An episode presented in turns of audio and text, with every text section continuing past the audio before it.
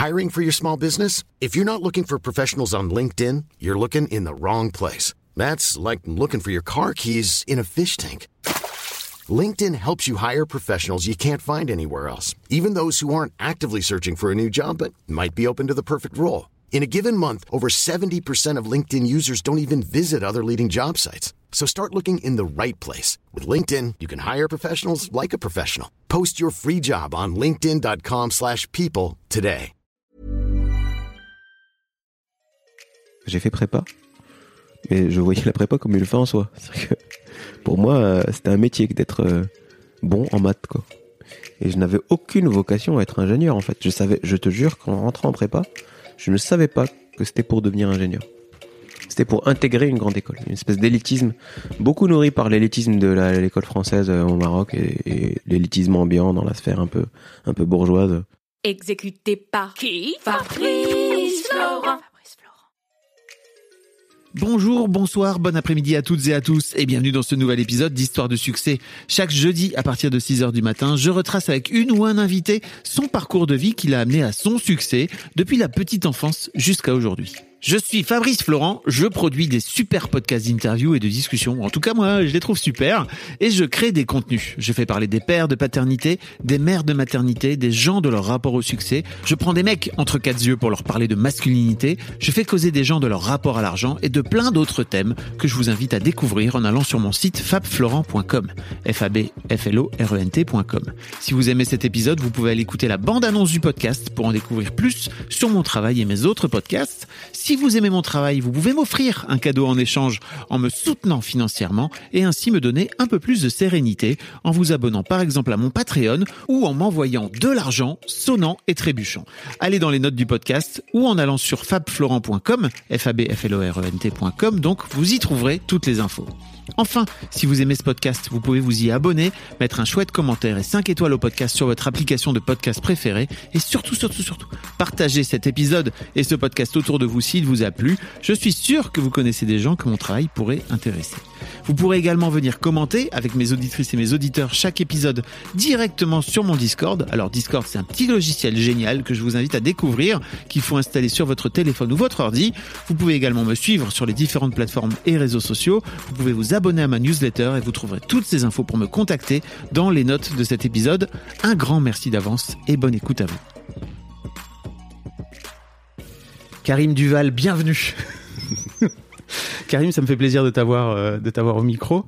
Euh, content d'être là aussi. Écoute, euh, Karim, j'ai eu un, j'ai un mal fou à te, à te décrire. Donc, tu es humoriste. Ça, on peut partir de ce principe-là. J'espère. tu fais des blagues. Au bout de 12 ans, j'espère être reconnu comme tel.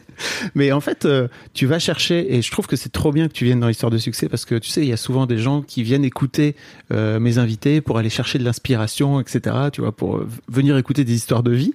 Et, et j'ai un peu l'impression que toi, tu, tu te nourris de tout ce que euh, ce pan-là de développement personnel a pu créer, et notamment dans le milieu de l'entreprise, euh, pour finir par en faire ton beurre et ta matière en fait tu t'es inventé des personnages. Enfin, c'est complètement fou.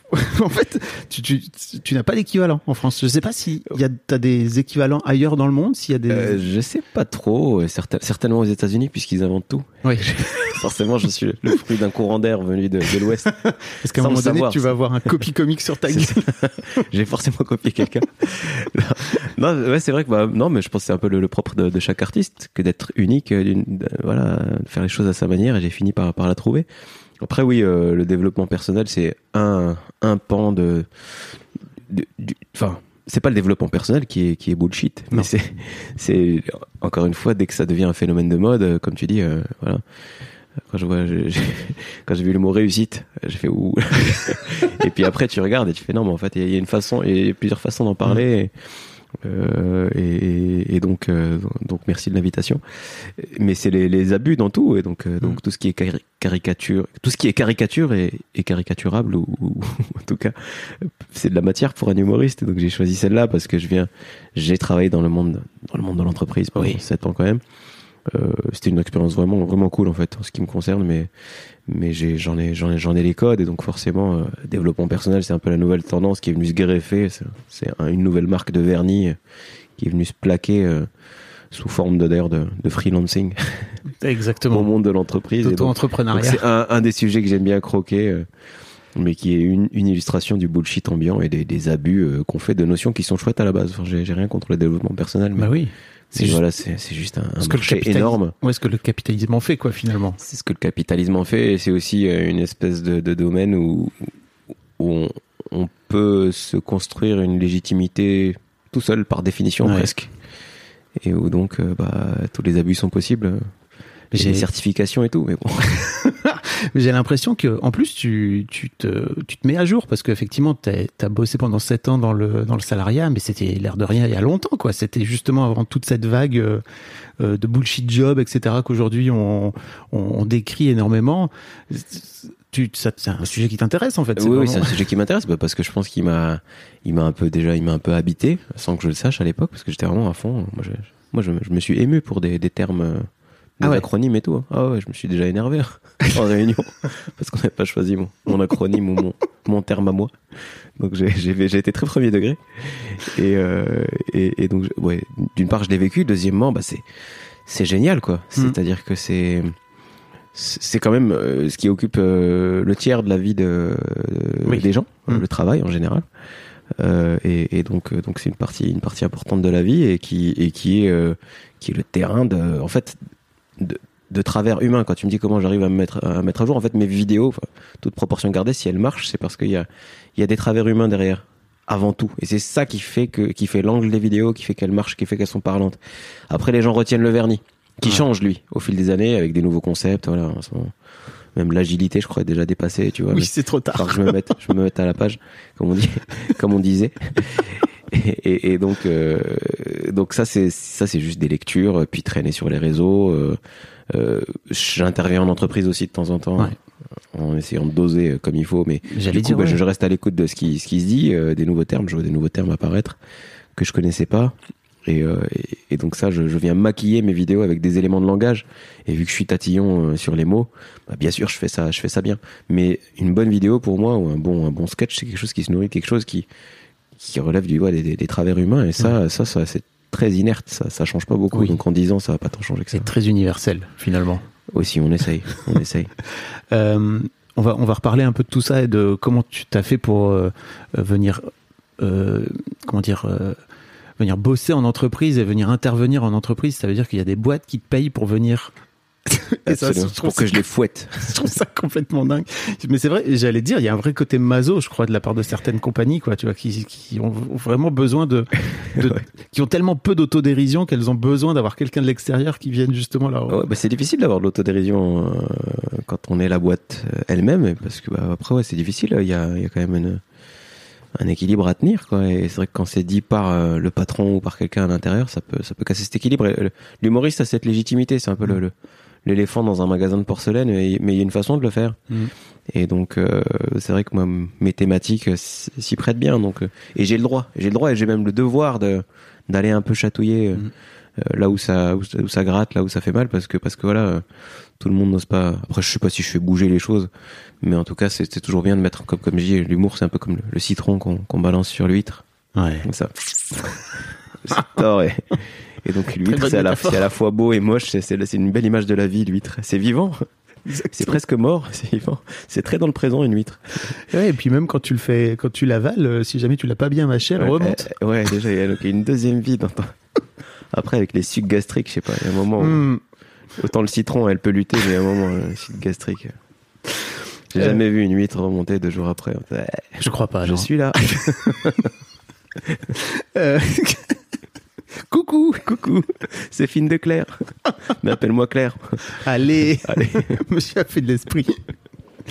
Euh, Karim, il y a, il y a pas mal de gens qui qui trouvent, il y a pas mal d'invités en fait qui trouvent que mon que mon titre, que le titre de mon podcast ne marche pas avec ce que je raconte parce qu'en fait, euh, je, tu sais, il y a un côté un peu justement, il y a un côté un peu bullshit derrière histoire de succès, etc. Tu vois. Euh, Est-ce que tu as la sensation d'avoir eu du succès, d'avoir du succès? Franchement, non. Ok. Euh, Non mais je- franchement, c'est vrai, que j'ai, enfin, quand j'ai vu le mot succès, je fais, j'ai toujours, j'ai toujours un peu, un peu de mal avec ça. Succès et réussite, parce que pour moi, c'est, c'est pas, c'est pas une fin en soi. Enfin, c'est- un moteur. Donc oui, on est content d'avoir des retours positifs, bien sûr, sur ce qu'on fait et, et qui sont juste les, la, la preuve que on est que ce qu'on fait existe et a trouvé à rencontrer un public. Donc bien sûr, mais je me gargarise pas de ça et c'est vraiment quelque chose qui me qui me fait plaisir sur le moment. Mais c'est le lendemain. Euh, le lendemain, je vraiment, je suis, je suis souvent tout seul. Enfin, quand je me réveille. En tournée, c'est la solitude. quoi. ouais, ouais, ouais, non, c'est la longtemps, mais c'est, c'est très bien. Mais, Oui. mais non, non, je. je Tu veux dire que tu te réveilles pas avec euh, genre quatre, Avec quatre, quatre, fans, quatre quatre, fans. meufs? Non, quatre, c'est trop. J'ai des principes. Non, non, non. Donc, euh, donc, euh, non, là, euh, le succès en soi, non, c'est, c'est, c'est, c'est Astier qui dit que le, le succès c'est un accident. Et c'est vrai que c'est un accident. Et donc, euh, je sais pas si j'ai eu cet accident, mais euh, ouais, je vois des, retours positifs à ce que je fais, mais vraiment par rapport aux gens que tu as pu recevoir ici, c'est très très petit. Hein. Faut déjà, faut déjà en avoir conscience, mais euh, ça me permet de, de- d'exercer mon métier, ma passion, d'avoir un, public, quel qu'il soit. Et donc ça, c'est cool. Je sais pas si on doit appeler ça le succès, parce que moi, appeler ça un su- le succès ou parler de succès ou de réussite, c'est, c'est croire qu'on est arrivé, quoi. Ouais. Et y a rien de pire, quoi. C'est-à-dire qu'une fois que tu arrives à quelque chose, il y a quoi après euh, Et ça serait quoi alors Le succès, c'est quelque chose d'absolu, mais pour moi, bah non. Moi, pour moi, peut-être que le succès sera de me dire, si, si, si j'ai pas changé d'envie euh, d'ici là, mais c'est de me dire, j'ai, enfin, d'un point de vue purement professionnel, Ouais. c'est de me dire, voilà, le- le- sur mon lit de mort, je suis, je suis encore artiste, quoi. Yes. et ça, ça, c'est pas mal. C'est-à-dire que bah, voilà, c'est ce qui, ce qui... Moi, honnêtement, un- projet n'est là que pour en nourrir un autre, ouvrir des portes, créer des rencontres, euh, me comprendre mieux et essayer d'être de plus en plus moi. Enfin, c'est une espèce de recherche éternelle, permanente, le travail d'un humoriste. Se comprendre, voilà. Moi, avec, j'ai eu deux spectacles. Mon premier, Melting Pot, euh, parlait beaucoup de mes origines, mais c'était une espèce de coquille, de vitrine pour pas trop parler de, de moi. Ouais. Y, déjà, je me, je, me, je me révèle un peu plus. Et puis, on vient à l'ère des podcasts, on peut parler un peu plus de ça. Mm. Et, et donc, bah, j'espère aller de plus en plus vers une forme de, Puis t'as une 40 forme ans. C'est le J'ai moment où 40 j'allais. ans, Ouais, voilà. D'aller vers On- l'introspection ouais. dans la deuxième Bah, partie écoute, du j'y vais. Là, je suis en maillot. Là, j'ai mis un orteil dans l'eau. Elle, elle est pas mauvaise. C'est froid, non, elle a 17, mais. Ouais, ça- on est en mars encore, hein. Euh, écoute, la, la première question que je pose à tous mes invités, c'est euh, à quoi tu ressemblais quand tu avais 7-8 ans? Quand j'avais 7-8 ans, j'ai- ah, j'ai cette, ouais, j'ai j'ai cette image de moi à 7-8 ans. C'est marrant. Alors que j'étais, je faisais le singe sur un divan. Ok. J'avais, euh, j'avais une coupe au bol et les cheveux très raides. On m'appelait Mireille Mathieu. ou Jackie Chan au Maroc. Euh, j'étais un petit garçon à la fois euh, timide, très timide à l'école. À chaque fois, à chaque fois c'était euh, bon élève, mais juste exprime-toi, quoi. Soit, soit, soit plus, soit moins timide, soit moins réservé. Et à la maison, j'étais vraiment le, le rigolo de service, quoi. J'étais vraiment le petit dernier euh, qui déjà euh, observait, euh, imitait toutes les personnes qui passaient à la maison. Et puis notre maison, c'était un espèce de carrefour culturel et ethnique Ouais. au Maroc. Ouais. Euh, ou non, j'étais un gamin qui jouait, qui se contentait de pas grand chose.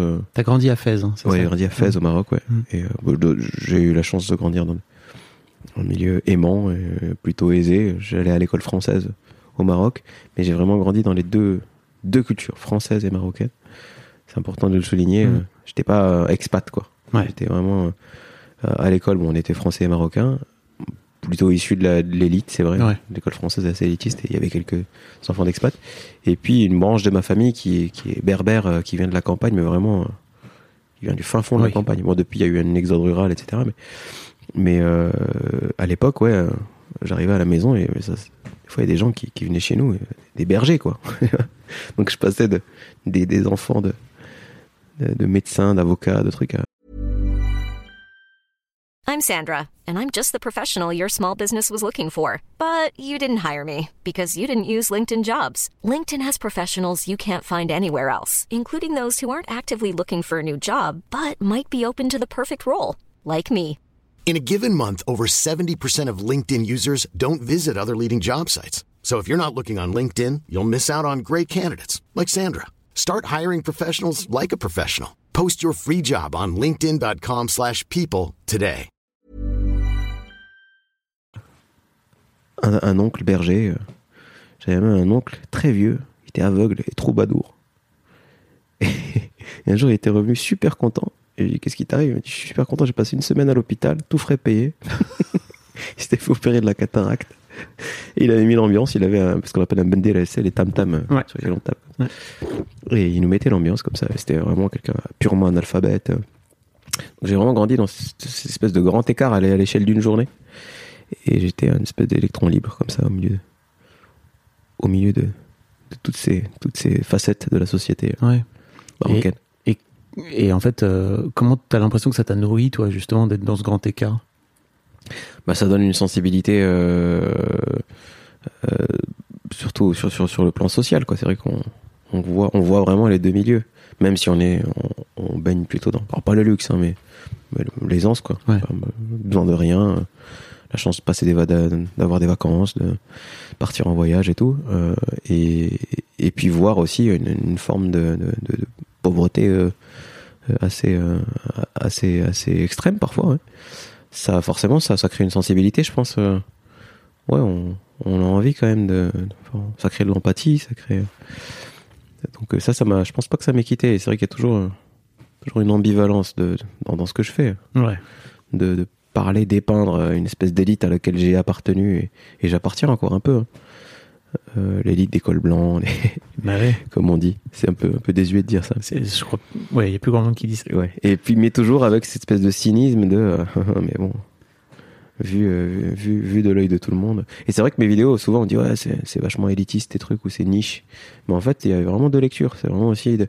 mes vidéos, c'est vraiment une façon de dire aux, entre guillemets, aux personnes qui ne sont pas de ce milieu-là, mais on appelle ce milieu-là l'élite et la réussite, justement, mais, Mhm.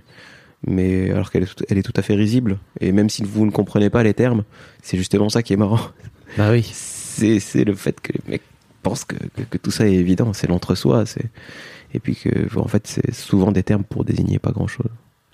Je me demandais, pour revenir un peu au, au petit garçon euh, timide que tu étais à l'école, euh, qu'est-ce qui faisait, qu'est-ce qui fait en fait que tu que tu t'exprimais pas plus à l'école alors que à la maison t'étais en mode euh, je suis le clown quoi? Je sais pas, bah déjà j'ai jamais été. euh, je en fait, ça, ça me donne une idée de spectacle. Mais j'ai aujourd'hui, je suis pas quelqu'un de très très manuel, tu vois. Toujours du mal avec le Faire aller, les choses. eh, aller ouais, vers les, les choses concrètes, quoi. Ouais. Et donc aller vers les les enfants qui s'agitaient déjà en maternelle, ça me faisait peur. Quoi. Ils jouaient à la bagarre et tout. Moi, je crois que j'ai passé le premier trimestre de maternelle collé à la salle, sous le préau. Et j'allais jamais jouer. Dos Déjà, au mur, c'est ça. peur de, ouais, de- Donc j'étais toujours impressionné par l'agitation. Et même aujourd'hui, quand il y a trop d'agitation, moi je veux pas être le mec qui va qui va la ramener euh, dans un, un groupe de potes. Je suis clairement pas le plus drôle, quoi. Et, et quand il y a de l'agitation, il y a des moments où vite je me fatigue, où j'ai où j'ai peur, donc je vais me mettre en retrait. Euh, Petit côté introverti quoi. petit côté introverti ou ouais ou juste pas aimer le pas aimer l'agitation. Et donc c'était peut-être ça. Et du coup j'ai j'ai besoin de tranquillité pour m'affirmer doucement, euh, arriver un peu à marée basse après après la bataille. Ah oui. D'être dans un environnement que tu connais quoi. Oui, et puis il faut que je m'habitue à l'environnement avant de, avant de, avant de m'exprimer. Ok. Ouais, non, il y a, y a, il doit y avoir 15 000 raisons d'être, je sais pas, timide. Non, je sais pas. euh, je sais pas, ça peut être la, la quête d'une vie que de comprendre pourquoi bah oui, il y avait c'est- cette phrase sur le bulletin. Non, et puis j'avais un côté bon élève aussi. Ouais. L'envie de bien faire, c'est vrai que l'envie de bien faire, et donc forcément, pour moi, s'exprimer, c'était faire du bruit, euh, donc... euh, Ah déranger. donc déranger, être mal, vu, etc. Pourtant, j'ai, moi, j'ai pas vraiment été éduqué en ce sens, quoi. Enfin, on m'a jamais dit, soit, bon élève, premier de la classe. Mais si, il y a quand même beaucoup de, beaucoup de réussite, on va dire, dans ma famille. Réussite académique, en tout cas, Ouais. dans ma famille. Au sens, C'est au sens que je n'aime pas, pas trop, mais, mais ouais, donc c'était Comment important. ça dans le sens que t'aimes pas trop Non, non, mais voilà, dire, appe- appeler ça la réussite, mais voilà. Ah Beaucoup oui. de gens qui ont, entre guillemets, réussi, Oui. euh, de belles études, euh, des, des parcours presti- prestigieux, enfin, ça a étudié, quoi. Ouais.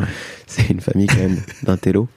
Et donc, euh, donc, forcément, il y a cette culture du bon élève, et le bon élève est sage. Tu fais quoi comme étude après? Euh, après, bah, j'ai eu mon bac euh, S euh, au Maroc, et après, j'ai été faire des prépa, prépa, euh, maths sup, maths spé, euh, à Versailles, au lycée Sainte-Geneviève. Waouh. T'es passé de, t'es passé du Maroc du à... Maroc à, à- ouais à Sainte-Geneviève alors c'est la, la- la fr- première France que j'ai vue c'est quand même la France euh, la France jésuite Waouh.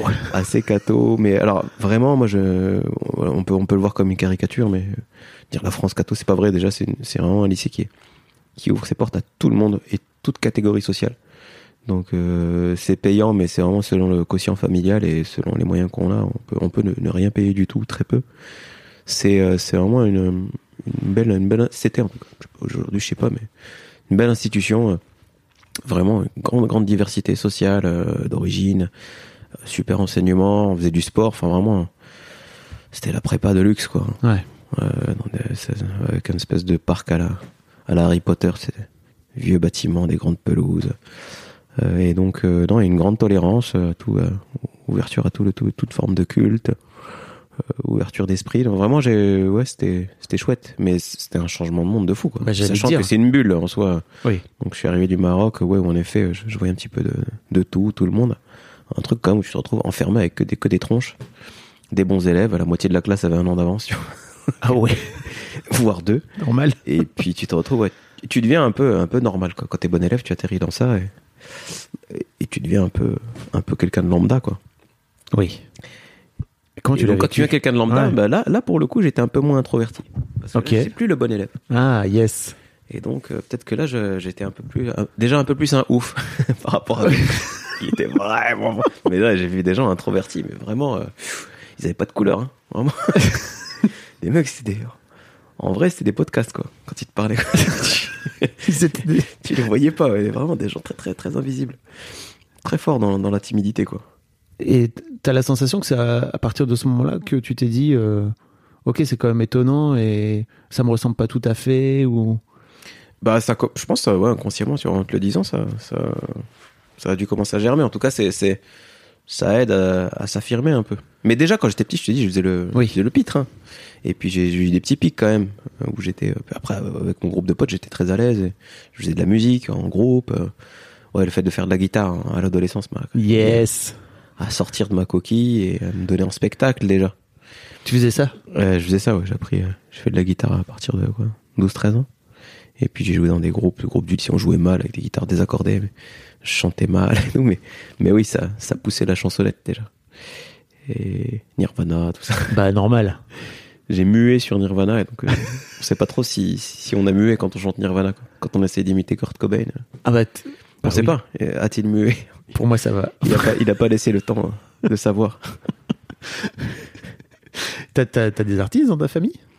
Euh, reconnu en tant que tel, non. Non, ou mais... t'as grandi dans un milieu artistique Mais ouais, mon, mon père a un côté, un côté artiste assez, assez, assez fantasque, assez, assez un original, quoi. Puis musicien, oui, il joue de la guitare. Il joue tout le temps de la guitare, comme il respire, mais vraiment, c'est-à-dire Ah oui, il a tout le temps une guitare. qu'on avait une musique de fond, rien de virtuose, mais toujours, toujours les mêmes trucs, et donc c'était une espèce de, comme un écran de veille, mais en, en son. Ils faisaient quoi comme métier tes parents? Ou ils font quoi? Ils étaient, euh, ils, ouais, là, ils sont à la retraite, mais ils étaient profs, euh, profs d'anglais, mon père, et prof de SVT. Ok. ma mère et euh, mais je, je crois qu'ils ont enfin ils ont ils ont pas fait que ça il y avait des moments des périodes où ils ont pas bossé et ils ont, essayé d'autres choses euh, avec plus ou moins de succès euh, un peu d'entrepreneuriat un peu de euh, mais ouais c'est vrai que j'ai pas j'ai pas l'image de parents qui allaient au boulot euh, Ouais. beaucoup quoi Euh, mais euh, ouais non ils ont ils ont bossé un peu en pointillé mais bon ils ont réussi à arriver à la retraite Bah. à un âge à un âge vraiment vraiment prématuré je crois ah ouais? Alors on parle du débat sur les retraites, non Parce que quand t'as été prof, je crois que t'as eu trois enfants, tu as droit quand même Ouais. à partir avant. Et c'est bien. C'est vrai que c'est une, une bonne chose. Moi, je, je suis pour ces, ce genre, ces choses-là. Et euh, donc, ouais, non, des fils de prof, ouais. Peut-être Ok. aussi cette envie de bien faire aussi vient peut-être. Oui. Sans aucun doute. Ouais. Mais donc, toi, Donc, tu mes études en France, oui. Ouais. Et après, j'ai intégré. euh, as intégré euh, Centrale. Centrale, donc qui est une grande école d'ingénieurs. Euh, et en fait, à l'époque, c'est quoi Comment tu te comment tu vois ton ton parcours à l'époque? Est-ce que tu te dis, ok, bah je vais rentrer dans le système et je vais le Ah ouais, bouffer de. A à Z et, Bah, et premier degré, comme tu dis, t'énerver sur des acronymes, quoi. Bah, je le voyais, je le voyais pas. C'est-à-dire qu'en fait, moi, j'étais, je pense que j'ai, fait ça parce que j'ai fait prépa, mais je voyais la prépa comme une fin en soi. Que Ah oui. pour moi, euh, c'était un métier que d'être euh, bon en maths, quoi. Et je n'avais aucune vocation à être ingénieur, en fait. Je savais, je te jure qu'en rentrant en prépa, je ne savais pas que c'était pour devenir ingénieur. Mais comment C'était pour intégrer une grande école, une espèce d'élitisme, beaucoup nourri par l'élitisme de l'école française euh, au Maroc et, et l'élitisme ambiant dans la sphère un peu, un peu bourgeoise, euh, dont je faisais pas partie, mais qui était voilà, Bah, qui, qui faisait partie de ton, qui faisait ton partie de mon quotidien, mais tout, tout- on a une promo de ouf. Hein, nous, il y a que des dans la promo, il y a que des, des gens qui, des médecins, des, des avocats, des notaires, des, des entrepreneurs, parfois héritiers, parfois Ouais. mais ouais. Et, euh, et donc j'allais avec l'idée de voilà de réussite. Voilà, c'est ça qu'aujourd'hui tout ça n'a- plus vraiment de sens pour moi parce que voilà on avait une espèce d'idée de réussir, parvenir. Et euh, donc je ne savais pas que c'était pour devenir ingénieur la prépa. Pour moi c'était pour essayer d'avoir la meilleure école possible. Euh, voilà, avoir des bonnes notes ou pas avoir des mauvaises notes comme on racontait de manière très romancée euh, Ouais. sur la prépa, etc. Avoir un bon classement, mais ça, ça sert à rien, ça, en soi. Et donc, quand j'ai intégré l'école centrale, bah, j'étais content d'avoir centrale, quoi. Vraiment, c'était le, prestige. J'ai été nourri à ça beaucoup. Bah oui. Pas par ma famille, par une espèce de. Bah, bah, déjà par la prépa, j'imagine. Par la prépa, ouais, ouais, La la prépa, après, tu rentres, Ça te alors, forme à aller chercher le Ouais, plus haut possible. Ginette, quoi. ouais, Ginette Sainte-Geneviève, c'est c'est pour le coup très élitiste. C'est-à-dire que, on t'a dit, il y a les grandes écoles et il y a les autres, quoi. Et euh, donc ça, c'est ça, c'est pas, pas génial comme Mais, esprit. mais on t'apprend pas le sens. On t'apprend pas le. Tiens, en fait. Ben euh, si, mais si tu veux, quand on, on a dû avoir des conférences de gens qui sont venus nous parler, mais c'est c'est rentré par une oreille et Ouais. sorti de l'autre. Moi, j'ai qu'une envie, c'était retourner travailler et préparer mes, mon oral de maths le du lendemain. On est, on est, on est pas, on est scolaire. Généralement, les bons élèves sont pas très mûrs, enfin souvent. Ouais. Ou alors si, mais alors c'est des élèves un peu plus, un peu plus rebelles généralement. Moi, j'étais pas, j'étais docile et bon élève et scolaire en fait. J'étais pas, j'étais, j'étais scolaire. J'étais pas très, j'étais pas une tronche, hein, loin s'en faut. Mais J'en ai vu des tronches. Hein, ouais Ouais. des mecs comme ça qui ont l'air de rien fichent rien et puis ils ont l'intuition ils ont le truc c'est beau hein, d'ailleurs et moi j'étais juste colère donc euh, j'étais pas à ma place au fond je, je forçais je forçais Tu forçais. mais t'as forcé longtemps quand même. ah j'ai forcé longtemps. Après j'ai continué à forcer. Je me suis j'ai pris sur moi en école. J'étais pas à ma place c'est pareil. Je me forçais à aller en cours. Mais voilà il fallait fallait réussir. Donc je là je- je- j'ai survécu hein, pendant trois ans. Quatre ans parce que j'ai fait une, une année de césure qui m'a fait beaucoup de bien. Ok. Qu'est-ce que Moi, t'as fait ce, qui- pendant ce que j'ai retenu de ces années à, à l'école centrale, qui est par ailleurs une super école, qui me soutient d'ailleurs vachement aujourd'hui, plus en tant qu'artiste qu'en tant qu'ingénieur, parce que je pense que je faisais pas du tout honneur à l'école. Et, euh, et euh, ce que j'ai retenu, c'est mes voyages, les voyages que m'a permis de faire euh, l'école. J'ai fait un stage en, en Chine la première année, qui m'a qui m'a métamorphosé à 20 ans. Je suis revenu, j'étais pas le même quoi. Ça t'a fait quoi? Qu'est-ce qui s'est passé pendant cette année en Chine pour toi? Non, pas pas non, deux mois hein, juste. Ah, deux mois. deux mois. Bah, je, je- je suis parti vraiment quasi seul, Ouais. seul, et j'étais dans un labo franco-chinois, mais bon, en fait, tu sentais que c'était juste un truc pour mettre en place un partenariat. Tu faisais des lire des articles, puis tu arrivais à 10 heures, tu repartais à 4 heures, et le reste du temps, tu vivais Pékin, quoi. Et j'avais, euh, j'avais aucune notion, quasiment aucune notion de chinois. J'avais ma méthode à 6000. Et puis j'étais, là à Pékin. Alors j'ai vécu, j'ai, visité des monuments, mais surtout le délire c'était d'être en Chine en plein été, plein cagnard, et vivre des journées banales en fait pendant deux mois. Mais des fois vraiment je- ça me pesait.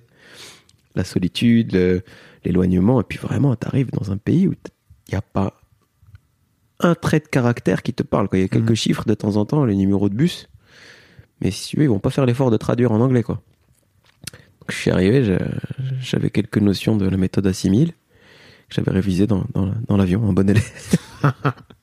et tu te rends compte quand ton capital linguistique, tu l'épuises très très vite dans le hall de la gare ou de l'aéroport. Et après, C'est fini. après c'est fini, il va falloir faut approfondir un peu. Et j'ai survécu, mais non, mais ça, ça c'est génial. Ça t'oblige à aller vers les gens, à, à t'exprimer coûte que coûte. Euh, Ça, ça forge un sens de la volonté euh, de parvenir à quelque chose. Mais là, le quelque chose en question, c'est prendre le bon bus, euh, aller partir dans le bon sens, euh, manger ce que tu veux, euh, ce que tu, ce que tu souhaites, ou ne pas manger ce que, ce que surtout tu ne veux pas parce que tu dois. Oui. ça peut atterrir dans mon assiette, ça, si je m'exprime pas. Donc, je me suis retrouvé, ouais, des fois, embarqué dans des aventures au 14e étage d'un immeuble par des gens qui viennent m'aider mais qui n'ont pas compris ce que je voulais. Et donc, euh, et tu te retrouves au milieu de, de gens que tu connais pas ou à discuter avec des gens assis sur le trottoir, euh, mais discuter en, en gestes, en cris d'animaux, en quelques mots de dictionnaire. Et ça, ça t'a changé. Ça m'a ça m'a Ouais. changé. Et après, j'ai fait une année de césure euh, où j'ai été à Barcelone six mois. où J'ai travaillé là-bas et euh, en espagnol et tout ça. Et c'est pareil, tu reviens, tu reviens vachement plus dégourdi, tu sais un peu plus ce que tu veux. Donc, Donc j'ai un peu plus saisi ce que c'était que travailler en entreprise. Mais c'est pareil, j'étais un peu à côté de la plaque, je pense, au fond. Même si, non, non, après, quand j'ai bossé, j'ai été assez impliqué. Et, et mais j'ai compris que, assez vite, que je- j'avais, j'avais beau, euh, j'avais beau bosser les matières scientifiques, etc.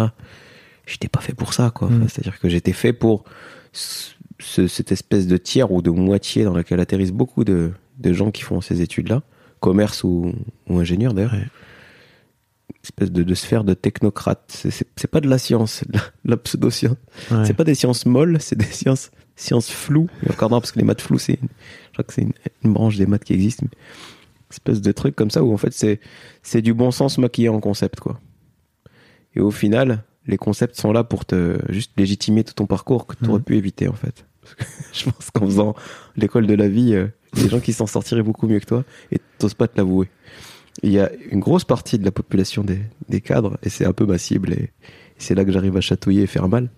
C'est là, c'est les gens qui sont dans cette espèce de soupe, les gens qui sont très techniques, voilà, qui vont te dimensionner des, des centrales nucléaires, que tu veux.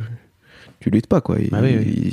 ils- souvent, depuis petits, ils, ils comprennent la physique, ils, ils connaissent, et ça les passionne. Mais quand t'as pas vraiment été attiré par ça et que t'as fini quand même, au final, avec le même papier qu'eux, tu finis pas au même endroit.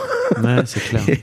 Et donc là, tu commences à réaliser que ouais, peut-être que tu t'es trompé de voix, ou en tout cas c'est une voix pff, ouais, où il n'y a pas vraiment de place. euh, ouais, c'est c'est une voie où tu survis, où tu, tu bricoles, quoi.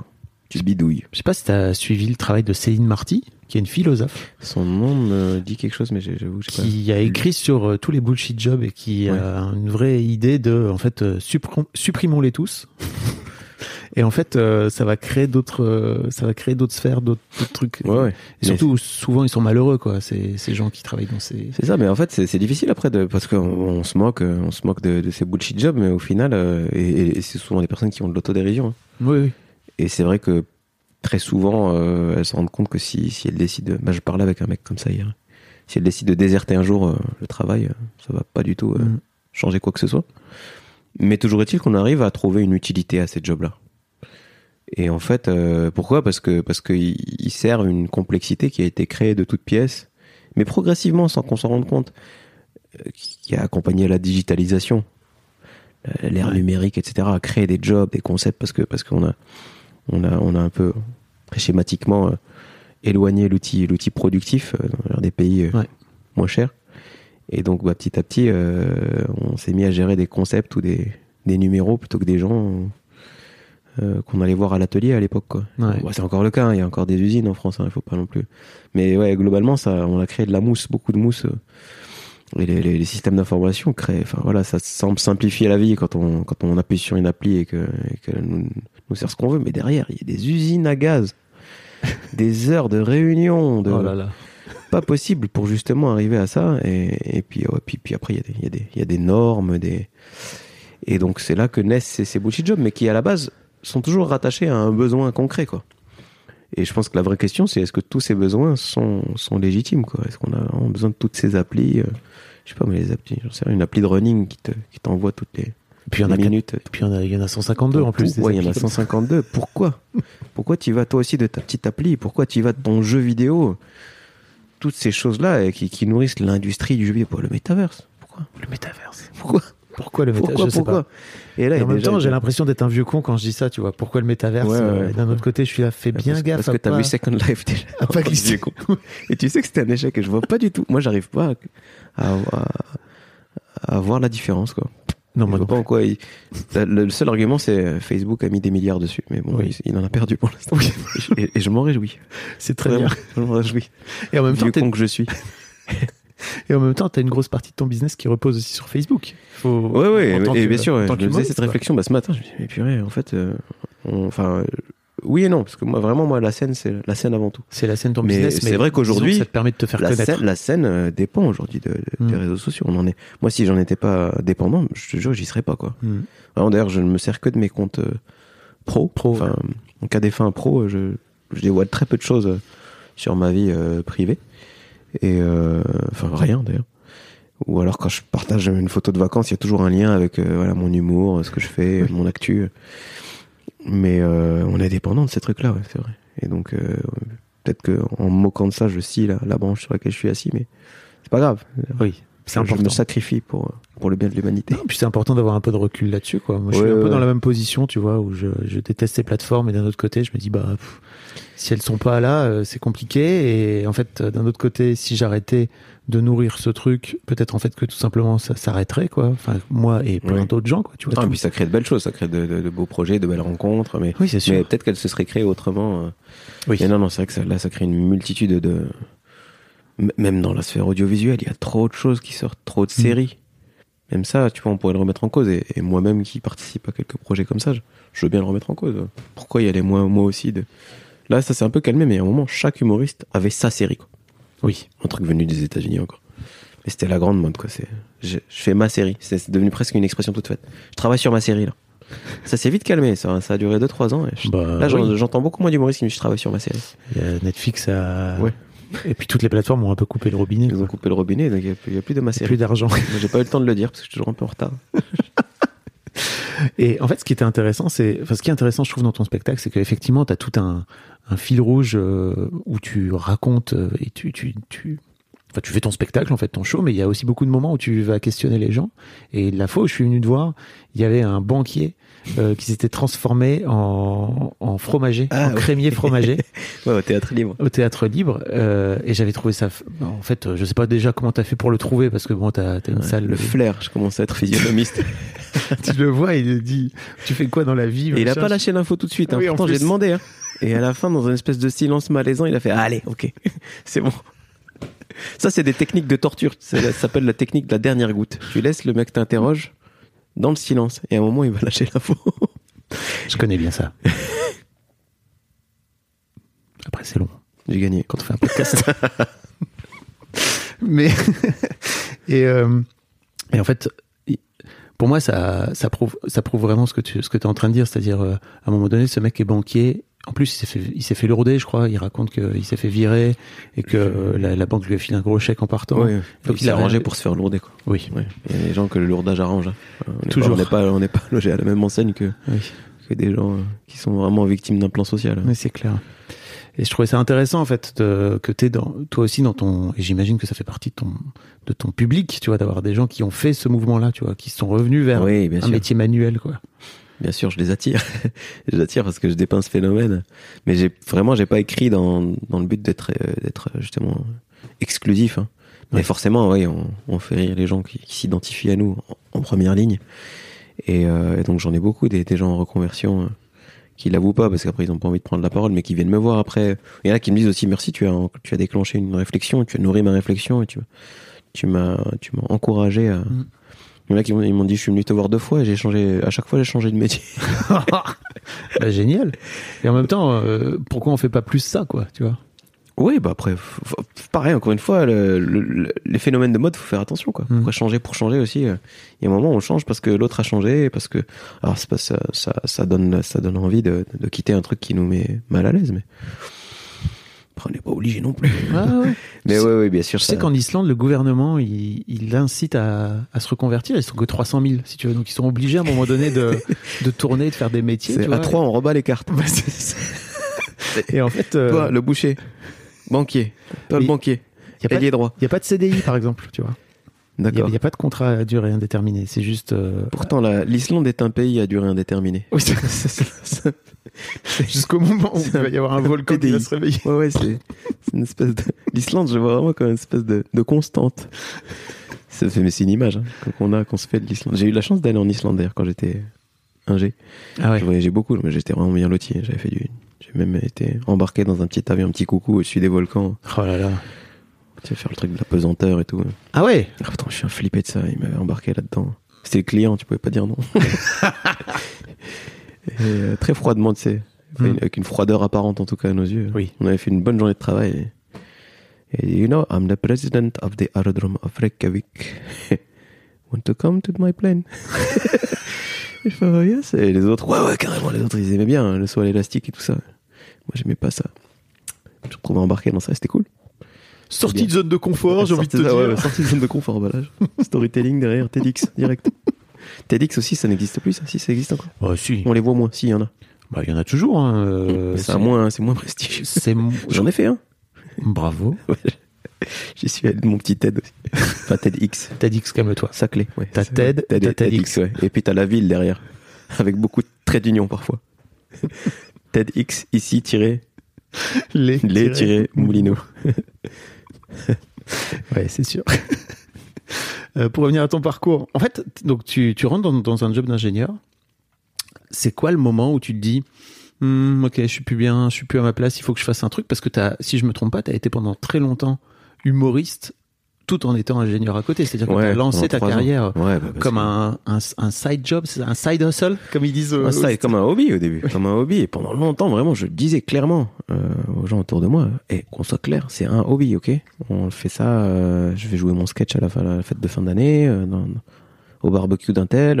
et, et en fait, ça s'est pas du tout passé comme ça. tu, tu te mentais à toi-même quand tu Je disais me ça. mentais à moi-même, mais dès le départ, je pense. Dès Ouais. le départ, même, je te dis, dès- dès- dès- peut-être pas la prépa, parce que vraiment, ça, bon, il y avait une fin, la prépa, c'était réussir.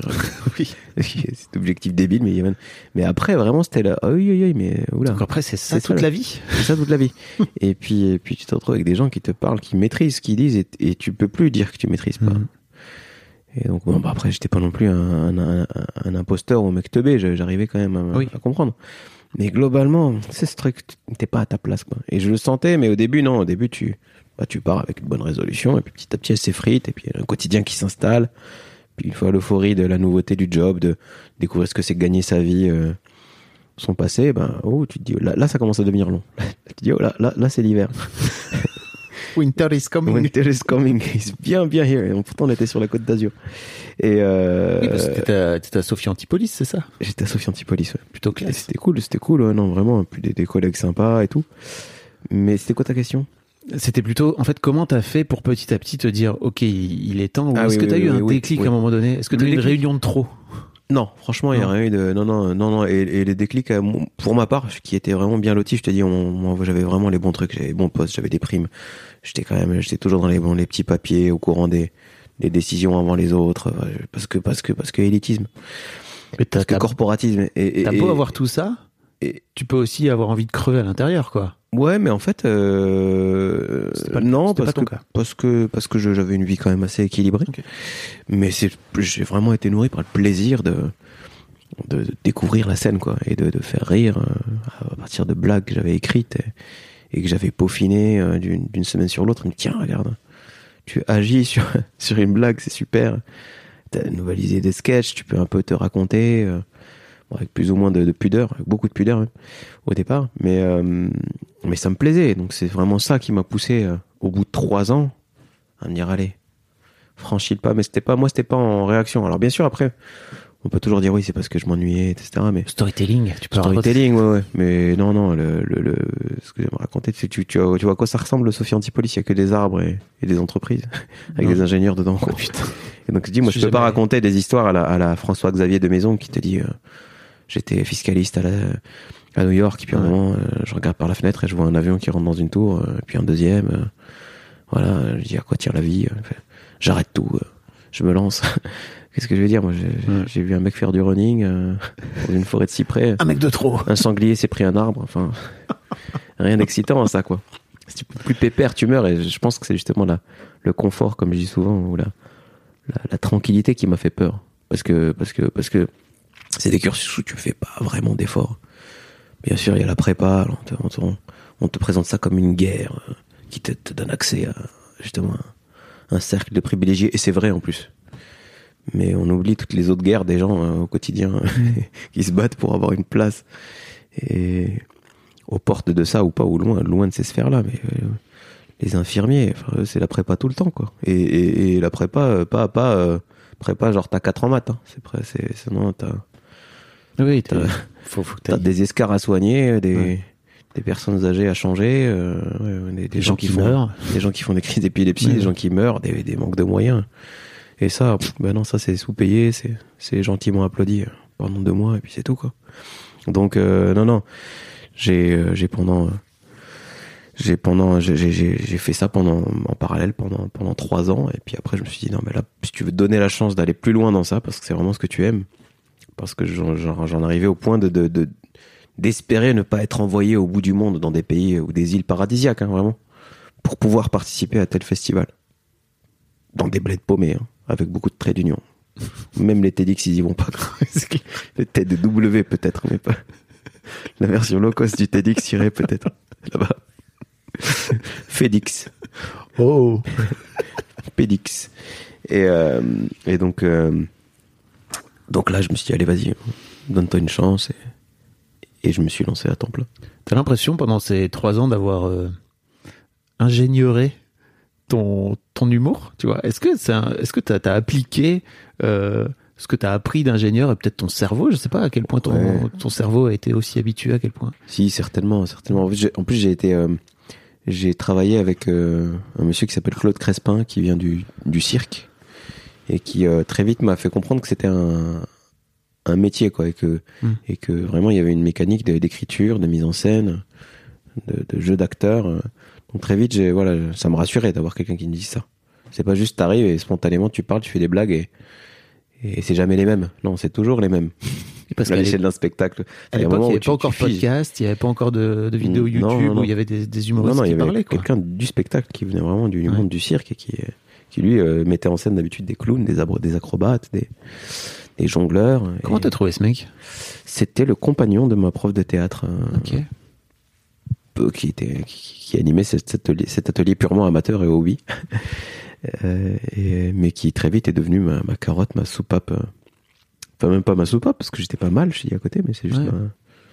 ma, ma bulle d'oxygène, de nouveauté, où je rencontrais des gens autres que de mon milieu aussi. Ouais. Parce que Sophie Antipoli, c'est assez fermé. Et même si j'ai- j'aime beaucoup les gens qui y sont, bah, ça fait du bien de rencontrer des gens. Voilà, quand tu dis, tu fais quoi dans la vie? Tu dis, je suis, je suis magasinier, je suis, je suis groom dans un, un palace à Monaco, je suis, euh, je suis concierge ouais, ou, ou autre. hein. Et, Ouais, et ça, fait, ça fait du bien. Ou un stit, ou, ou infirmière. Ça fait du bien de, de se reconnecter un petit peu à la. Ça, ça me faisait beaucoup de bien. Et alors, comment ça se passe euh, C'est quoi, en fait, euh, au bout de trois ans, c'est quoi le premier truc que t'as fait pour te dire, ok, maintenant, je suis humoriste à plein temps j'y vais Le premier truc que j'ai fait, Ouais. c'est de me, retrouver comme un débile chez moi, avec rien, me réveiller le matin et me dire, bah, euh, on fait quoi? Il y a rien, là. C'est-à-dire que t'as pas de date. T'as quelques dates, ouais, t'en as 10. T'as un spectacle qui vaut ce qu'il vaut, qui finalement est pas si ouf que ça. Parce a encore. T'avais déjà une heure quand même? Ouais, j'avais une heure. Ouais. Mais maintenant, si tu me demandes de prendre la même décision aujourd'hui sur la base de cette heure-là, jamais j'y vais. Mais jamais. C'était mauvais. Oui, mais tu connais Mais ce, j'y croyais, ouais. ce vieux truc. Ils ne Ouais, savaient pas que c'était impossible, alors ouais, ils l'ont fait. fait, voilà. Mais c'est certainement le cas aujourd'hui de ce que je fais. Mais en tout cas, j'y croyais à ce moment-là et j'avais des rires. Et, et je n'avais des rires que parce que j'y croyais. C'est-à-dire qu'aujourd'hui, si j'essayais de faire les mêmes blagues, mais je, je les, je les saborderais parce que j'y croirais pas. Mais je les faisais avec l'œil qui brillait, quoi. Et donc, euh, donc j'y croyais et j'avais ça et j'ai, je sais pas, bah, il y avait un peu de réseaux sociaux. Non, je prenais mon téléphone et j'appelais les, les salles. Vraiment, je tapais euh, Lyon, je zoomais sur Google Maps et tous les bleds. Je, prenais le numéro de la mairie ou du ou de l'association du comité des fêtes. J'appelais bonjour, je suis humoriste, j'ai un spectacle. Ah, d'accord, merci. Et j'appelais comme ça. Et parfois, t'avais quelqu'un qui disait oui, je vous passe le numéro d'un tel qui est en charge des événements, euh, du feu d'artifice du 14 juillet et euh, du spectacle euh, de fin d'année. Et parfois, je tombais, je tombais sur des programmateurs qui me, qui m'envoyaient bouler. En plus, c'était à l'époque de On demande qu'à en rire, Oui. l'émission de Ruquier, dont j'étais pas, où j'ai fini par y participer et me, et me faire déglinguer.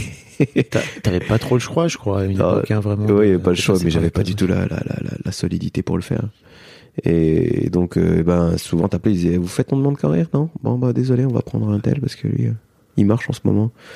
Donc, c'est très politique, hein, les choix, parfois, dans, dans les salles. Ouais. Et puis, parfois, il y a des gens qui me donnaient ma chance. Et puis, à Lyon, il y a un vivier de café-théâtre, Hmm. Qui sont des, des lieux qui sont vraiment, euh, qui poussent pour le coup les gens qui sont pas connus et qui leur donnent la place, qui parfois vont sacrifier des, des recettes, hein, parce qu'ils pourraient très bien faire venir euh, telle star euh, roder son spectacle. Ils pourraient faire que ça, mais ils font pas que ça. Et ils donnent leur chance. Il y a des articles, des artistes qui sont locaux, qui n'ont jamais été médiatisés, et qui, qui, mais qui font, font leur vie comme ça. Et parce qu'ils arrivent à se renouveler, à créer des, des pièces à petit succès, mais ils sont là, quoi. Et donc j'ai quand même toujours été dans cette sphère-là aussi. Et petit à petit, les cafés-théâtres te font confiance. Pas toujours, hein, pas tout de suite.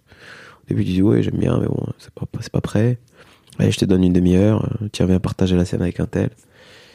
Et puis un jour, il y a un déclic qui se fait. euh, T'as une heure. euh, te fait confiance, tu joues là, ça marche, un festival d'Avignon, une rencontre de petit article, j'en sais rien. Et puis après, Internet arrive et, et petit à petit, tu c'est Internet, t'as l'impression qu'il t'a. Ouais, mais vraiment, alors toute proportion gardée, parce que moi, vraiment, moi, on est en train de parler de, de- de mon parcours comme si j'avais. euh, Alors, énormes. désolé, mais tu vas faire l'Olympia. Oui, je vais faire l'Olympia. Excuse-moi. Je vais faire l'Olympia. j'ai- choisi de le faire. Je le redis. c'est vraiment pour le oui. verbaliser. Oui, oui, oui, c'est vrai. Non, non, oui. Non, pour le Oui. verbaliser, non, mais c'est pour dire aussi que c'est très sincèrement un, un kiff Mm. qu'on s'offre, on s'offre avec, avec ma prod.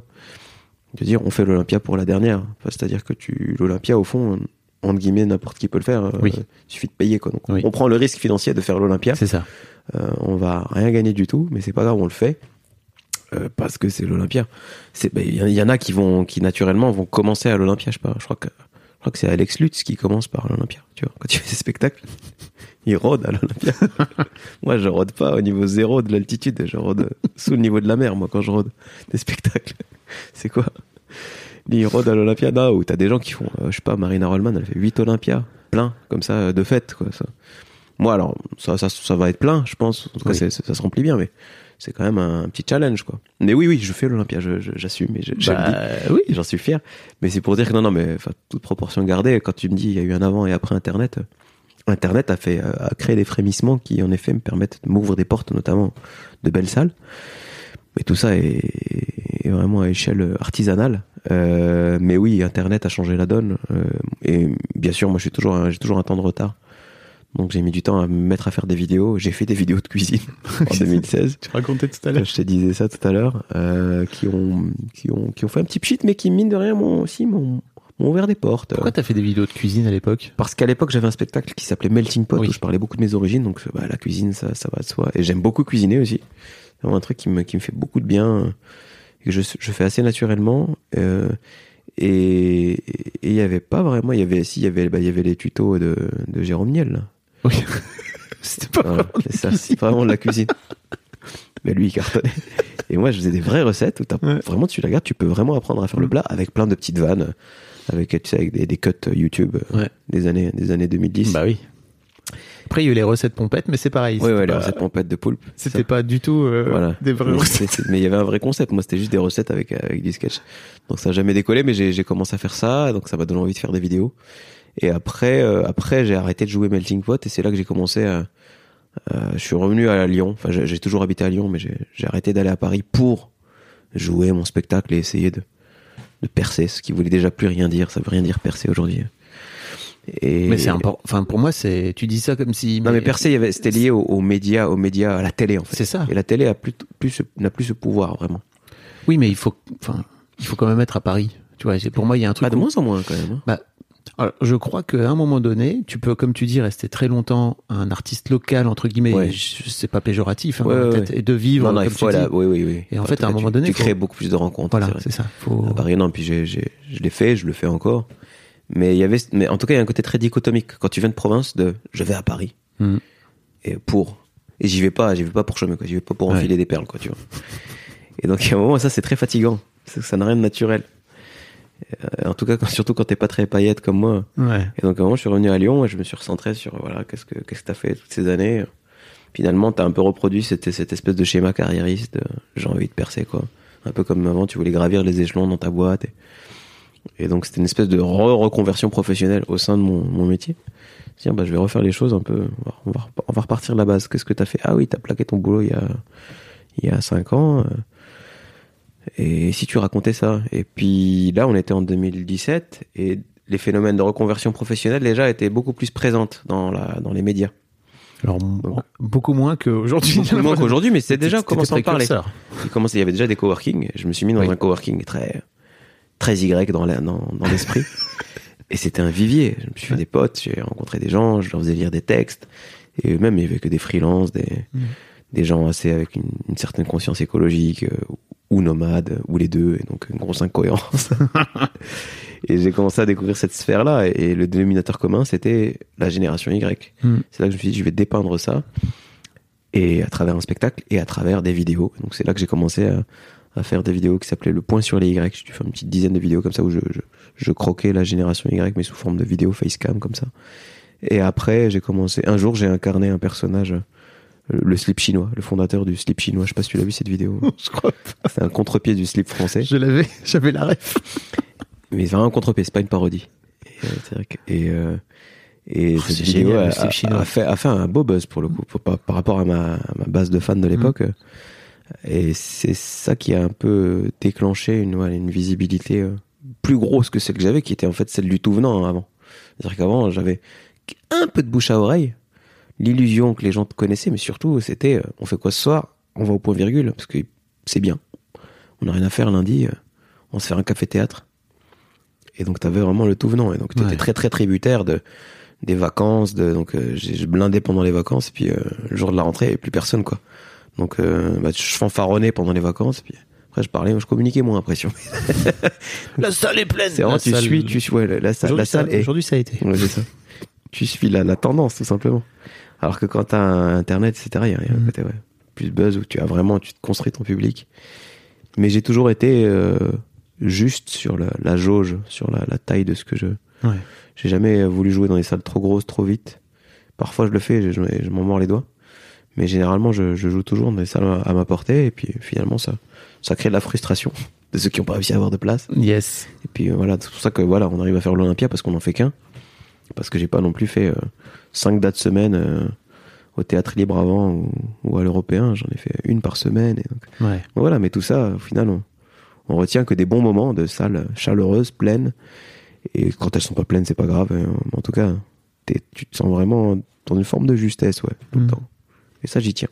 Et donc, t'as- effectivement, dans ce spectacle qui s'appelle Y, te- tu, tu racontes que toi-même, alors certes, t'es un vieux Y, on pourrait dire ça. Ouais, oui, oui. Je l'ai eu à l'oral. T'es un Y à la fin. Je l'ai eu à l'oral.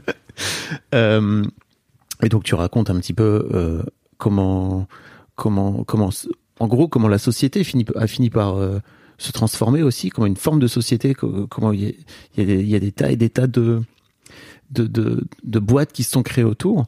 Euh, et en fait, j'a- j'avais envie de me demander, c'est quoi le. En fait, qu'est-ce qui t'incite à avoir créé tous ces personnages après? Parce que pour moi, ça va. c'est- parce que tu as créé plein de personnages. Tu, Ouais. parles, du, tu parles du slip euh, chinois. Ouais. Slip chinois, j'en ai créé plein. J'ai- compté, alors, ce qui est peu en fait en 4-5 ans, j'en ai créé, j'ai fait 35, 35 vidéos. C'est pas mal. Mais Bah c'est ouais. Enfin, Il y a des, des fois où je, je fais rien pendant 2-3 mois. Hmm. Puis des fois, en deux semaines, je vais t'en sortir deux. C'est mon max. Quoi. Mais oui, qu'est-ce qui fait que j'ai créé ces personnages? Bah ouais. bah, c'est un peu la déjà déjà j'ai une créativité qui qui qui est à l'échelle de la de- du jour et donc je peux pas toujours euh, changer mon spectacle. Il y a un moment quand il est écrit, il joue et donc cette créativité elle a besoin de s'exprimer quelque part. Et Internet c'est génial pour ça parce que bah, t'es pas pas obligé d'aller sur scène pour euh, Mm. donc c'est un un échappatoire et donc bah ces idées là quand t'as des idées débiles bah, tu peux leur donner vie très facilement. Tu t'écris un texte, paf tu te filmes, tu montes et c'est fini. Et, euh, et alors c'est toujours le même personnage finalement. C'est toujours un mec un peu comme ça. Ouais, Bonjour, c'est il, toujours, toujours, il a toujours un nom un peu débile en lien avec ce qu'il fait. Et, euh, et après, il, en gros, c'est toujours un espèce de gendre idéal euh, qui incarne la réussite, euh, qui a un langage assez policé, euh, mais qui dit des horreurs, ou qui, et, et qui n'en est absolument pas conscient. C'est toujours un bullshitter en fait. Ce que j'appelle le bullshittelling. Et, euh, et donc il y a eu ce besoin d'incarner ça euh, une fois, bah, parce que voilà, à l'époque on parlait beaucoup de Startup Nation. C'était 2017, hein, tu vois. Bah oui, oui. Mon projet, tout ça. C'est notre projet. notre projet. Pas mon projet. Notre, notre projet. Tellement-nous. Ouais, bah, tu vois, maintenant je dis mon projet. Oui, ça. tellement, tellement, Ça a bien tellement on connaît la fin de l'histoire. Dis un jour où il va s'exprimer à 13h devant toute la France. Enfin, son miroir, pardon. Et, euh, et donc, euh, ouais, j'ai eu besoin de créer ça parce que, parce que sur scène, je, je m'exprime directement aux gens. J'ai pas du tout la même énergie sur scène. J'ai une façon très généreuse. Je parle avec les mains, je vais vers les gens, etc. Mais cette froideur-là, je l'aime bien. Et, et c'est aussi moi. Ce, ce côté timide, peut-être, mais et très, très bon élève. Et que je sais bien incarner parce que je- j'en suis le, le, le produit, pur produit de, Pur de ce- produit, ce, hein. système. Ouais. Et donc, euh, l'incarner pour m'en moquer, euh, ou en tout cas pour, euh, pour, euh, faire prendre du recul par rapport à, à cette forme de réussite, qui pour moi n'a pas de sens, déjà le Oui. terme, et puis, et puis voilà, qu'il faut relativiser, bah, je trouvais ça super. Donc, euh, donc j'en ai fait un, et puis après, j'ai, j'en ai fait un autre sur les, cet engouement pour les neurosciences, que j'appelais les neurosciences. C'est un mec qui étudie le cerveau pour savoir pourquoi on est, on est con, quoi. Et cela dit, ça donnait. Il y a un mec qui écrit le bug humain, qui vraiment s'intéresse à la question. Mais les neurosciences. Et puis après, j'ai créé d'autres start-upers, Beadle, hein, une parodie du, du gars qui a fondé euh, Feed, tu sais, les, les poudres. Ouais. C'est- affreux, ça ne doit pas exister. Anthony Bourbon, là, Oui, qui oui. est- qui fait peur. Mm. Et, donc voilà, et donc de fil en aiguille, euh, à quelques exceptions près de personnages autres qui ont des accents ou des, ou des turbans de, de Qatari, j'ai j'ai toujours, euh, toujours incarné ce personnage-là. C'est un peu devenu ouais, mon- ma mascotte. Et, et je peux lui faire dire tout ce que je veux. Et je, je pense que je vais continuer un petit peu. Je vais peut-être un peu changer de format aussi. Je sais pas, je vais voir. Je- en changeant de spectacle, peut-être le moment de, Ouais. de pivoter, comme on dit. De pivoter. T'as l'impression de, de te battre encore contre cette envie de, de réussir, d'aller vers le succès de, de- que tu pouvais avoir quand t'étais plus jeune ou tu t'es un peu apaisé sur ce sujet-là? Bah, je l'ai eu un petit peu ce truc-là, mais non, non, vraiment là, là, je, je, je me bats, mais pas pour ça, quoi. Ouais. Je me bats pour euh, pour euh, faire aboutir euh, des projets qui me tiennent à cœur, c'est tout, quoi. Ok. Et euh, et parce que je sais que au final, si on peut, si on parle de succès, c'est la meilleure manière de leur donner une chance de rencontrer ce qu'on appelle le succès. C'est de, de les faire à fond, de les faire bien, parce qu'on a envie de les faire. Et c'est tout, quoi. Donc, euh, je me bats juste parce que parce que tout ça demande du travail et parce que parce que tout ça est nourri d'envie, de, de passion. Mais c'est ça, mais c'est pas pas vraiment un combat au fond. On se bat pour des trucs qu'on kiffe. Oui, chouette comme boulot quand même. Ouais, ouais. Donc, euh, donc après oui, après on est dans le quotidien, donc on se bat parce que ben, y a- y a- y a- y a- la vie continue et que il y a plein de choses à gérer en même temps. Donc c'est pour ça que ça devient un combat. Mais sinon, on- on- en réalité, c'est pas du, en réalité, c'est pas du tout un effort. Mhm. C'est, un plaisir euh, fou et la lutte, c'est vraiment de pouvoir euh, sélectionner, euh, faire les bons choix peut-être. Mais euh, non, mais c'est certainement pas vraiment, sincèrement, pas Ouais. pour, pas pour le succès. Quoi. Je fais les choses et puis bah si ça, si ça plaît, si ça marche, euh, c'est cool. Et bien sûr, je m'en nourris et je, je le boude pas ou je le nie pas. euh, euh, le fait qu'il y ait des retours, qu'il y ait une, des- le fait ouais, preuve d'existence. Je préfère appeler ça une preuve d'exi- d'existence. Il y a tellement d'artistes qui sont brillants, qui, dont on ne sait pas qu'ils sont là. Ouais. Tout comme moi, j'ignore euh, des gens qui sont sur des d'autres canaux, euh, qui ont des, pour le coup des millions de followers. Je sais pas qu'ils existent. Aujourd'hui, on vit dans des, dans des silos, de toute façon. Ouais. Donc, je suis dans mon petit silo. Mm. Je fais mon truc, on verra. Peut-être je me ferai happer par un, un mec qui va changer un paramètre dans un algorithme qui fera que je n'existerai plus. À moi de faire en sorte de sortir de ça au plus vite. Comme un Fort Boyard. Sors, sors, sors Est-ce que, j'ai pas vérifié, mais est-ce que ton LinkedIn n'est pas loin d'être ton plus gros réseau social? Ah, C'est mon plus gros réseau social ça- de Rien très que ça, déjà, c'est ouf. Je m'en, suis rendu compte. Tu vois, j'avais pas regardé. Il y a un mec qui m'a dit, t'as 100 000 followers sur LinkedIn. Et je savais pas. Et moi, pour moi, 100 000 sur Insta, par exemple, je trouve ça beaucoup. Ouais. Et, euh, et euh, moi, j'ai pas du tout ça sur Instagram. et sur LinkedIn, oui, j'ai ça. C'est marrant. T'as- Mais en même temps, c'est l'endroit où il faut que tu sois, quoi. Euh, oui, oui, oui. Mais j'ai mis du temps à l'assumer. Et un jour, j'ai fait une vidéo qui, qui s'appelait euh, Un humoriste fait son LinkedIn out. Et pour dire, allez, ça y est, j'assume. Je vais avoir 40 ans. Arrête de faire croire que ton truc, c'est. À l'époque, c'était Snapchat ou TikTok. Arrête. Assume. Tu sais d'où tu viens. Bah écoute, fais ce que tu sais faire et pas. Et puis ça marche bien avec Y en plus. Ça marche bien. Et tout ça était cohérent. Il y a une espèce de cohérence à un moment. Et c'est surtout ça, quoi. C'est peut-être le. Ouais. Si on peut. Plutôt que parler de succès, on peut parler de- de- d'alignement des planètes et de, Mm. de ce qu'on est, ce qu'on veut être. Une, une forme d'apaisement, justement, et de et d'indifférence au succès parce que c'est justement, on est, on est calme. on est calme, quoi qu'il arrive. Et ça, ça, ça, c'est cool. Moi, j'aime bien cet état de. T'as l'impression d'être d'être dans cet état-là aujourd'hui? Le Euh, calme, justement bah ouais, je suis toujours un peu euh, anxieux, stressé, euh, une forme d'impatience aussi, mais, mais certainement pas d'excitation face à un, un buzz ou à- face à, Ouais. à quelque chose qui se passe. Tu vois, même l'Olympia, je suis content, bien sûr. Je suis très très heureux et très fier de le faire et tout. Mais je suis pas là à dire ouh, je- ou à me dire c'est dingue, c'est génial. Euh, ou je, je, je fais le boulot, bien sûr, de dire c'est cool, on était complet, euh, chouette. Mais vraiment, je le fais à, à titre froidement professionnel, quoi. Je, je, je, je- je, c'est sincère. Mais je suis pas là à, m'émouvoir dès qu'il y a un article, dès que je suis mis en avant. euh. J'espère que tu vas kiffer le jour même quand même, parce que c'est quand même une Ah oui, grosse oui, oui, étape. oui, hein. mais je, je kiffe. Je prends les choses comme elles viennent. Je kiffe, hein, non, non, mais ça m'empêche pas de kiffer, mais je suis pas là cool dans. de, de, Non, mais il y en a cocher des milestones. Non, non, c'est cool, bien sûr. Mais, mais vraiment, tu vois, au, au 1er janvier, on disait que te souhaiter. Et c'est vrai que c'est la première année où souvent on te dit, ouais, je te souhaite faire l'Olympia cette année. Mais cette année, bah, c'était déjà signé. Donc, euh, j'ai dit, mon souhait, là, c'est que dans un an, le 31 décembre, je sois dans une cave en train de jouer un nouveau spectacle. Ouais. C'était ça mon. Parce que c'est après l'Olympia, quoi. Bah, Il y, a, Faut, il y a la suite, quoi. ouais. Il y a la suite, et c'est ça qui est beau. C'est que l'Olympia, euh, bah, c'est bien ça de ponctuer un, un travail, et puis, puis après, voilà, on tourne la page et on, on y retourne. Et, et ce, qui ce qui est chouette, c'est que ça continue. quoi. Avant de parler de la suite, j'ai j'ai envie de te parler de ce bouquin qui est, je crois, finalement peut-être le- la, la- la prolongation de Ouais. la prolongation de ton de, de ton spectacle, non? Ouais, le petit précis de culture bullshit, ça filme là, c'est ça? Si jamais on garde les images. Euh, oui, petit précis de culture bullshit, c'est euh, c'est c'est un mon premier livre, enfin le, un livre écrit par Jean-Bill Duval, un certain Jean-Bill Duval, avec, Avec la euh, participation discrète de Karim Duval et, et la photo d'un mec qui me ressemble vaguement quand même sur la couve. Et ouais, alors c'est vraiment du, du Karim Duval comme tu peux voir sur les vidéos euh, YouTube du, du- de ce fameux gendre idéal que t'as envie de taper quoi. C'est d'ailleurs Jean-Bill Duval est un des personnages dans le prof de franglais. C'est de là qu'est né le, projet. Il est professeur de franglais euh, et donc cette vidéo a beaucoup plu aux éditions Le Robert qui m'ont invité à participer à d'autres trucs et puis finalement de fil en aiguille on a fait ça. Et donc euh, euh, Jean-Bill Duval est professeur S bullshit et vraiment il érige le bullshit donc ce, flou ce, ce, vent qu'on brasse notamment dans le milieu de l'entreprise et, et ces dérives langagières et ben ça il l'érige lui au, au rang de culture au rang d'art au rang de fondement civilisationnel de patrie. Donc il y a une patrie avec ses héros ses saints euh, ses coutumes ses, ses recettes de cuisine. Euh, ses lieux de de culte. ses lieux cultes. j'ai envie- de taper je, commence à prendre cette voix de mec qui s'écoute parler. Mais ah, pense à moi quand je fais mes montages vidéo, Oui, c'est horrible. Je me vois répéter la même prise, dite, dite de manière euh, plus ou moins suffisante.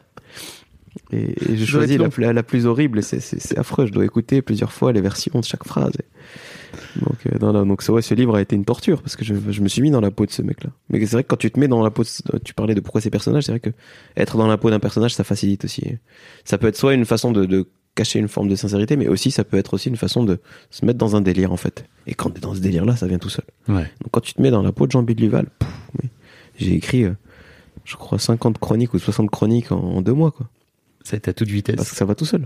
C'est t'as l'angle, tu t'es dans, dans la peau de quelqu'un qui érige ça vraiment au rang de, de passion, quoi. Donc il en parle avec amour, on a l'impression de faire parler, euh, je sais pas moi, comme Stéphane Bern parle d'histoire, bah lui il parle de, de réunions, de bullshit, de, de process.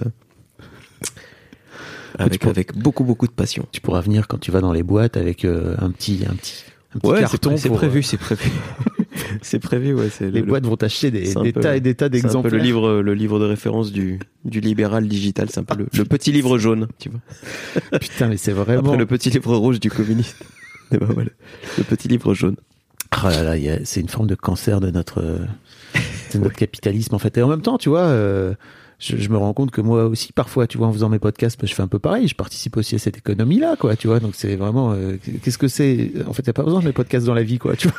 Non, mais dès, que t'as mis un ongle dans, dans cette économie-là, tu, t'as forcément, et au moins, tu rencontres une forme d'incohérence. Mais Ouais. nous, tous- nous tous, moi-même, je, j'ai beau me moquer de ça, je, je, je nourris ce, ce système-là. Mm. Je pense, à part, à part devenir moine, ou ermite, je sais pas, ou, survivaliste. Ou crémier fromager. Même le crémier fromager. Alors, crémier fromager, j'a- j'attends de voir dans 5 ans comment il va être. À mon avis, il aurait créé 10 filiales. Ouais.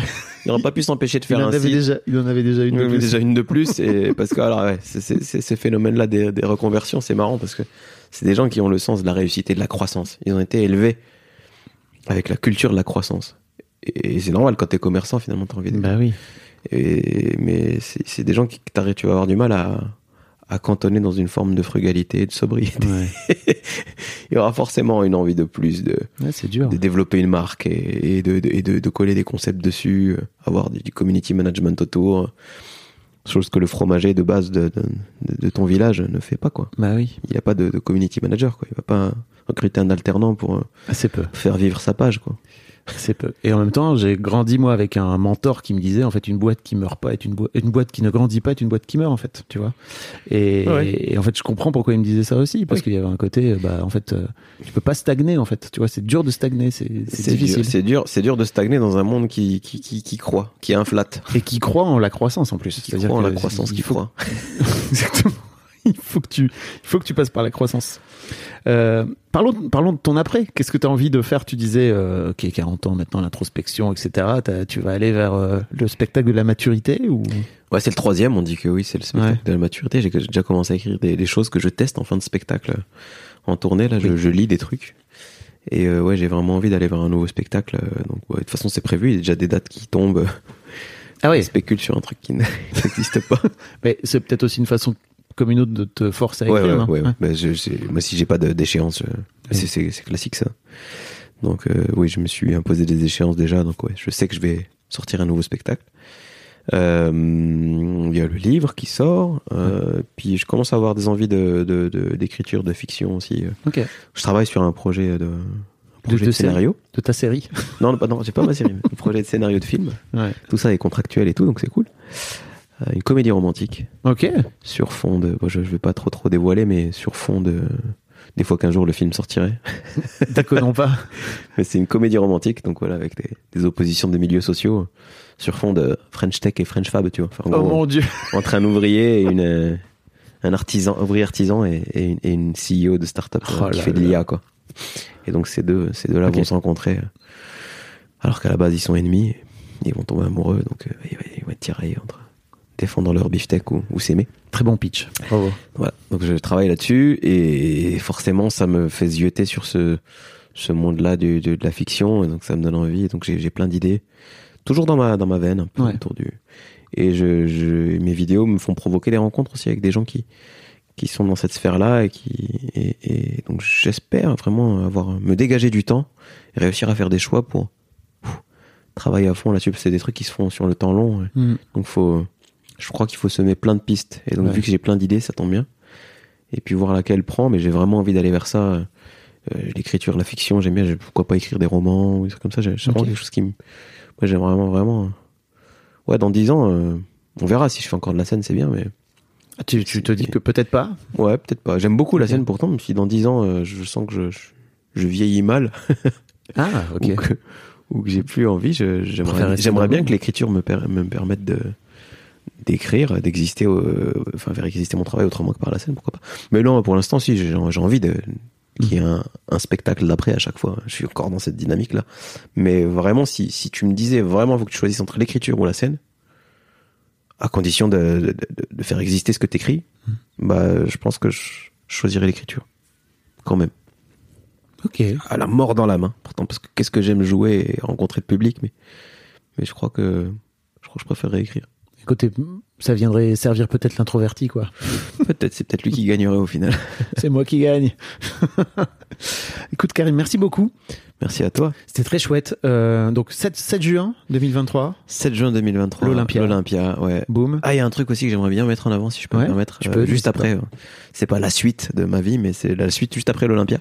Le 14 juin, euh, au Théâtre Libre cette fois-ci, et probablement à la, à la télé aussi. Bon, c'est en train d'être mis en place, mais euh, pour la troisième édition, on va organiser euh, un truc que dont j'ai eu l'idée, qui s'appelle le bac philo des humoristes, et dont je serai. MC. En gros, le principe, c'est quoi? C'est que le 14 juin, enfin le jour du bac philo de, des, des bacheliers de terminale, les sujets tombent le matin et donc ben, les humoristes que j'invite, mon, mon line-up, ben, découvrent les sujets comme tout le monde à travers la presse, des sujets de disserte de philo ou le commentaire de texte d'ailleurs. Oui. Et ils doivent écrire un, un truc drôle, un stand-up, un sketch, euh, une chanson, ce qu'ils veulent, à interpréter le soir sans filet.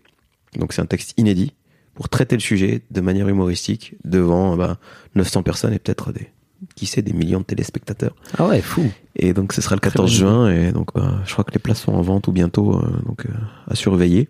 Ok. Et je suis très très content de porter ce, ce projet-là, c'est vraiment cool et c'est l'occasion de, de faire des trucs avec d'autres artistes. Moi le, le solitaire. Bah ouais, c'est trop bien. Et le 2 avril, donc, t'as ce bouquin qui sort. Le euh, 6 avril. Le 6 avril. 6 avril, pardon. ouais, ouais. Le petit précis de culture bullshit sort le 6 avril. Et je suis, je suis content, je suis assez, assez content de. Ouais, j'ai vraiment envie de le porter. Moi qui, qui pas forcément. Je suis pas très fort en communication, j'ai vraiment envie de, de- de- d'en parler, quoi. J'ai, mis, du, mis du mien, j'ai mis du temps. Je suis assez content, c'est un bel objet euh, que je découvre encore. Je, j'ose pas le lire de, Tu viens- de bout en bout, j'ai peur. De, Tu viens de le recevoir, là. le petit perfectionniste a peur d'aller trouver une coquille, dire oh Ré- réimprimer tout. Il faut savoir lâcher prise. Ouais. Non, j'aurais pas dit ça comme ça, c'est pas le bon mot. Merci, Karim. Merci, merci beaucoup. Un grand merci à vous d'avoir écouté jusqu'au bout. Pensez à rejoindre le serveur Discord pour venir commenter avec le reste de ma commu. Je vous trouverai tous les liens dans les notes de cet épisode. Et si mon travail vous plaît, je vous rappelle que vous pouvez m'offrir en échange un peu de sérénité en vous abonnant à mon Patreon ou en m'envoyant de l'argent en vous munissant de votre CB. Vous trouverez tous les liens dans les notes de cet épisode également. Bonne fin de journée et j'espère à très bientôt pour un nouvel épisode de podcast.